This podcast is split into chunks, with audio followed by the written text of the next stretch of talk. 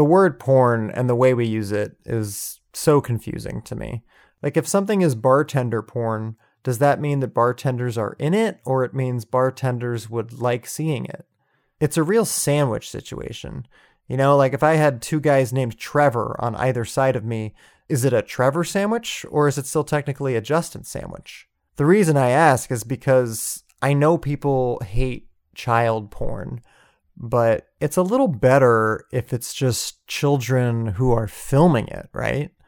Like if it's adults having sex consensually, the kids just produce it and light it and cater it. And look, making a film of any genre takes a lot of traditionally manpower, but if it was all children, I feel like we'd be a little less disturbed by what was happening and kind of impressed by what they were able to throw together.